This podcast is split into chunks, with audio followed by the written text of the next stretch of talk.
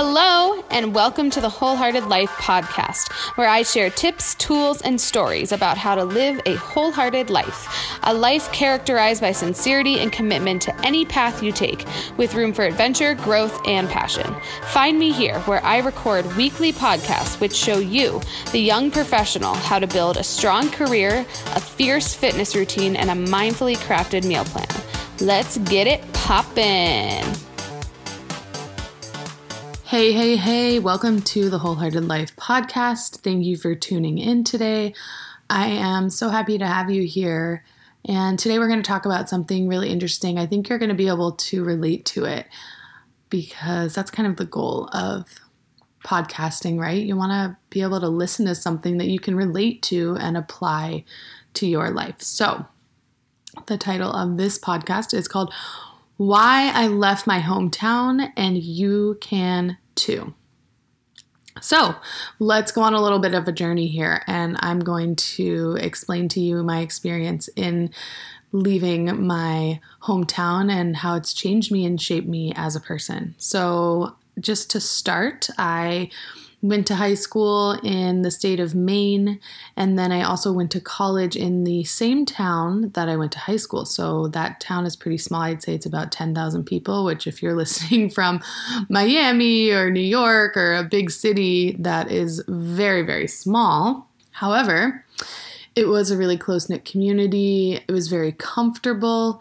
I literally went to college like two miles down from where my high school was, which I didn't love because, you know, everyone wants to leave their hometown when they graduate high school and they want to go somewhere else. But I made a decision to go to school with in state tuition, which I definitely do not regret because I don't have any debt, which is awesome. But that's a whole nother podcast. Anyways, I knew that when I decided to go to college in my hometown that I would be staying, that I wanted to make a conscious effort because I've always loved to travel. I wanted to make a conscious effort to leave my hometown during the summer. And so the way I knew I was going to be able to do this was through seasonal work. If you've never done seasonal work, it's really fun, especially when you're still in college and you're kind of figuring out what you want to do with your life. So after freshman year of college, I worked at Yellowstone National Park, which is in Wyoming slash Montana, which is kind of how I ended up moving to Bozeman. And then the next summer, I, uh, okay, wait, sophomore year, yeah. So after sophomore year, I stayed in Maine for half the summer and then I went in the beginning of July to Argentina and I lived in Argentina from July through the end of December. And that was for study abroad, but obviously a very good experience. And then the third summer, I lived in North Carolina on the Outer Banks working at a resort. So it was amazing and I'm glad I made that decision because being in state gave me that flexibility to go to new places during the summer.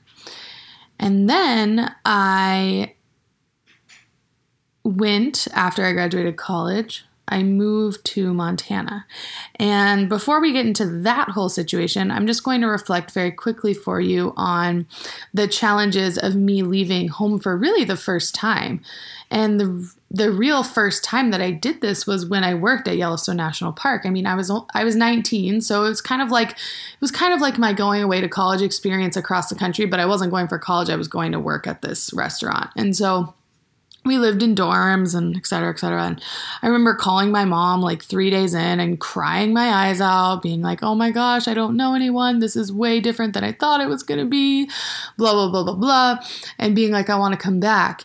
And feeling that wanting, feeling that sense of wanting to revert back to my comfort zone. And my mom was like, you know, you can come back, but just give it a little bit of time. I think you're going to love it.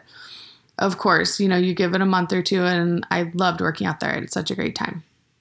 Fast forward to the next summer, living in Argentina, same thing. I moved there. Obviously, I didn't know anyone. I was had a really bad host family situation that I won't really get into too much, but it wasn't very, very ideal. But I lived right in the center of town in Cordoba, which is central Argentina, and I was able to travel a lot. The school schedule was super flexible. It was hardly studying abroad, but I learned a, a bunch of Spanish. It was amazing. and then I was able to travel in Patagonia. And I developed this kind of like deep sense of love for not just South America, but for Argentina because I had spent like an actual amount of time there, more than just a month or two. I really gave it gave it a shot. And I kind of knew also mentally that I was stuck there for 6 months, right? Because that was the duration of the program. I didn't really have a choice. And so I think that kind of knowing that I had that set amount of time was important for me because it allowed me to have like an end in mind for my time there, but also was like, okay, you can't just cop out and go home. And then the third summer, by the time I had gone to when I was going to the Outer Banks to work at a resort, I was so excited. Oh my gosh, it was the best summer of my life. I had so much fun. I lived with a bunch of really good friends on the beach. I mean, what more could you want when you're 21 years old and about to finish your senior year of college? So that was a really fun summer. And by that point, I had done this kind of like picking up and moving thing a few times, and it didn't scare me as much. And so then when I graduated, I made this decision to move to Montana, which I've talked about in previous podcasts. But when I moved there, that was the first time I had really picked up my life for not just a set period of time, but for an indefinite period of time. Like I packed up my car by myself and drove it across the country. And I didn't know anyone in Montana. I mean, I guess I had a few friends here and there just through like Yellowstone and stuff like that, but it was not like I was moving to a job. I didn't have a job. I had an apartment, so that was good. But other than that, it was really challenging. And I remember getting there and about a month in feeling that exact same feeling that I had felt when I worked at Yellowstone, which was, oh my gosh, I feel so lost. I don't have any friends. I I I had a job, but I really hated it. And that honestly was not a good feeling. And so my my desire at that time was to go back. I was like, I'm going to move back to Maine. I'm going to work at the same restaurant that I did last summer. And it's going to be way better than living out here and not knowing anyone. And then, you know, of course, talking to my mom, who's amazing, just her being like, give it some more time. And also just speaking with other friends and mentors them saying, you know, it does take six months to a year to really be grounded in a place. And I think that's so, so true.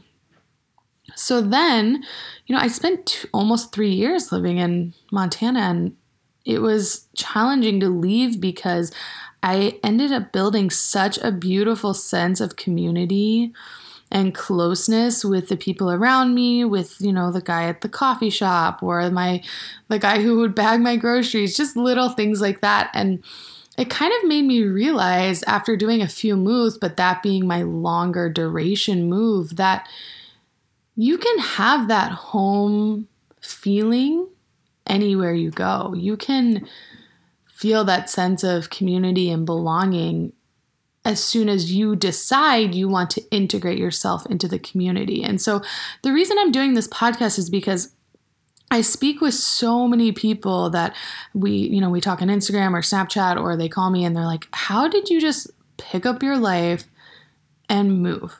And why'd you do it? And I tell them, you know, the world is so, so big. And to me, it just would be a shame to spend it all in one place when there's literally so much to see. And the biggest thing that people say is, well, yeah, but you don't know anyone. And like, are you going to like it? Did you like it? Blah, blah. And I tell them these kind of same things is that you can really build this feeling of community. It just takes time. And so that's where moving you have to have time on your side. You have to give patience to yourself, to the area you're with, in order to allow it to kind of blossom into what it needs to be. And so I was really able to do that in Montana, and that's something I miss. And I was able to find my people, and I am really grateful for that. Now, why did I move? Well, I was in a very deep routine, sense of routine, which routine is good and is good for success. But I was not being challenged in the way I wanted, and I was ready to build my own business. And I knew that if I was going to do this, I wanted to be in a little bit of a bigger market, but also hence why I moved to Miami. But also, I just wanted to be able to do it on my own terms without having to worry about the finances, which was why I secured a, another position in addition to this so that I could build my business without having to worry about dipping too much into my savings and investments. Anyways, I left Montana and it's been about two months now, and I'm still grappling with this feeling of did I leave such an amazing thing? Did I leave a good thing? I had a really good setup. I had a great job. I loved what I did. And I was speaking with my friend about this, and she was like, You know what, Blaise? You can always go back to Montana. And she's like, You know, yeah, it's where you lived is developing and things are changing, but it's always going to be there. And so I remember looking at these posts on social media this past weekend of some friends who went to this cabin. They were really close with me and they were in this like Mon- Montana cabin and they brought all this food and beer and it looked so fun and there was nature. And I was like, oh my gosh, I totally missed that. And I felt this feeling of like kind of FOMO, like I was missing out. And then after speaking with my good friend, she was like, Yeah, you know, it's always going to be there. And so that I found was a very grounding and comforting statement because it made me realize that you can go back. And so when I speak with people that are like, I really want to leave, I want to move somewhere, but I don't know where I'm going to go, and I'm kind of afraid because I've never moved in my life, et cetera, et cetera. I tell them, you know, that's something to think about is that your hometown is always going to be there. I could go back right now to where I went to high school and college. I'm sure I could find a job, no problem, but I would be exactly where I was 10 years ago. And for me personally, with my love to travel and my love to create community in new places, that's not going to get me where I want to go. So, what I challenge you to do is this make a list is of if you were to die in a year and there was always a million places that you wanted to go or see, make a list of those places you want to go and see. Then make a list of if I could live anywhere in the world, where would it be? I already know on the top of my list South America, but also Hawaii. That was my number two choice from Florida. And you make a list of every place you've always wanted to go and then start to explore the options. Don't just tell yourself that there's something holding you back a relationship, or maybe you have debt, or maybe you have family and you want to be close to your family. Don't let those things hold you back. Instead, figure out a way to integrate them into your life if you were to move. Make that list of where you want to go and why. And then start to explore options. Look at jobs, apply for things, check out your contacts in another place. Maybe you know someone somewhere. It's amazing what those connections can do. And then I dare you to be brave. I dare you to make a change. And maybe, you know, you love your hometown and you don't ever want to leave, or you love the place you've been living the last five, ten years and you don't ever want to leave. Okay, great, don't. But this is for the people that are always kind of thinking in the back of their head, I really want to do something different. I really want to break out of what I've been doing. And I just need that little push. Here's your push. Go freaking do it. Because the reality is, what I've learned from doing these moves, there's several of them now, is like we said, like I said, you can always go back. You will find your people. It just takes time. I haven't found all of my people yet here in Miami, but I'm getting there.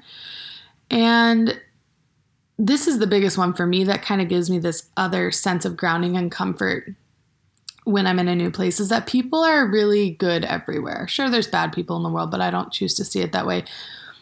There are good people everywhere you go. And so if you feel that you need that support and you need someone to lean on, look around you because even if you're in a new place, more than likely someone will be there for you to lean on. a good example of this is when I first moved to Montana, I had this job that I really hated, which I've talked about in a previous podcast, but I literally had an anxiety attack at work. And I was in an office building and I was like basically hyperventilating and couldn't breathe. And uh, luckily, a, a homeopathic doctor worked next door in the office. And I told her I was having really bad anxiety. And she just like went out for a walk with me and calmed me down. And it was really kind of her. And so, my point here is this like I said, there are good people everywhere. So surround yourself with those types of people. And even if you don't feel surrounded with those types of people, I promise they're there. Sometimes you just need to reach out a little bit and be upfront. Or if you're looking for friends and you're in that new place that you always dreamed of going to. I literally the other day was like, saw this girl who worked at the gym that I work at. She's my age. And I was like, hey, like I just moved here and I need some friends. Do you want to be friends? And she was like, yeah, for sure, for sure. So be bold, be brave, but also know that like the world has your back. The world's not going to leave you stranded. And if you feel like it is leaving you stranded, fine, go back to your hometown, but at least you gave it a fair shot. Thank you so much for listening to the Wholehearted Life podcast. I hope you really enjoyed today's content, and I will be sharing more and more with you as the weeks go on. If you liked what you listened to today, please consider writing me a review and rating this podcast. I would totally appreciate it. Maybe just a few sentences telling everyone what you liked about the show. And if you are looking for more on wholehearted life things, moments, inspiration, you know where to find me on those social media handles. So just go on over to wholehearted underscore underscore life on Instagram. If you are interested in Snapchat, where I post exclusive content only to Snapchat that you will not see anywhere else, and we get a more personal interaction, you can find me at Blaiser Trail. That is B L A I S E R T R Thank you so much for listening, and I will catch you next time on the Wholehearted Life podcast.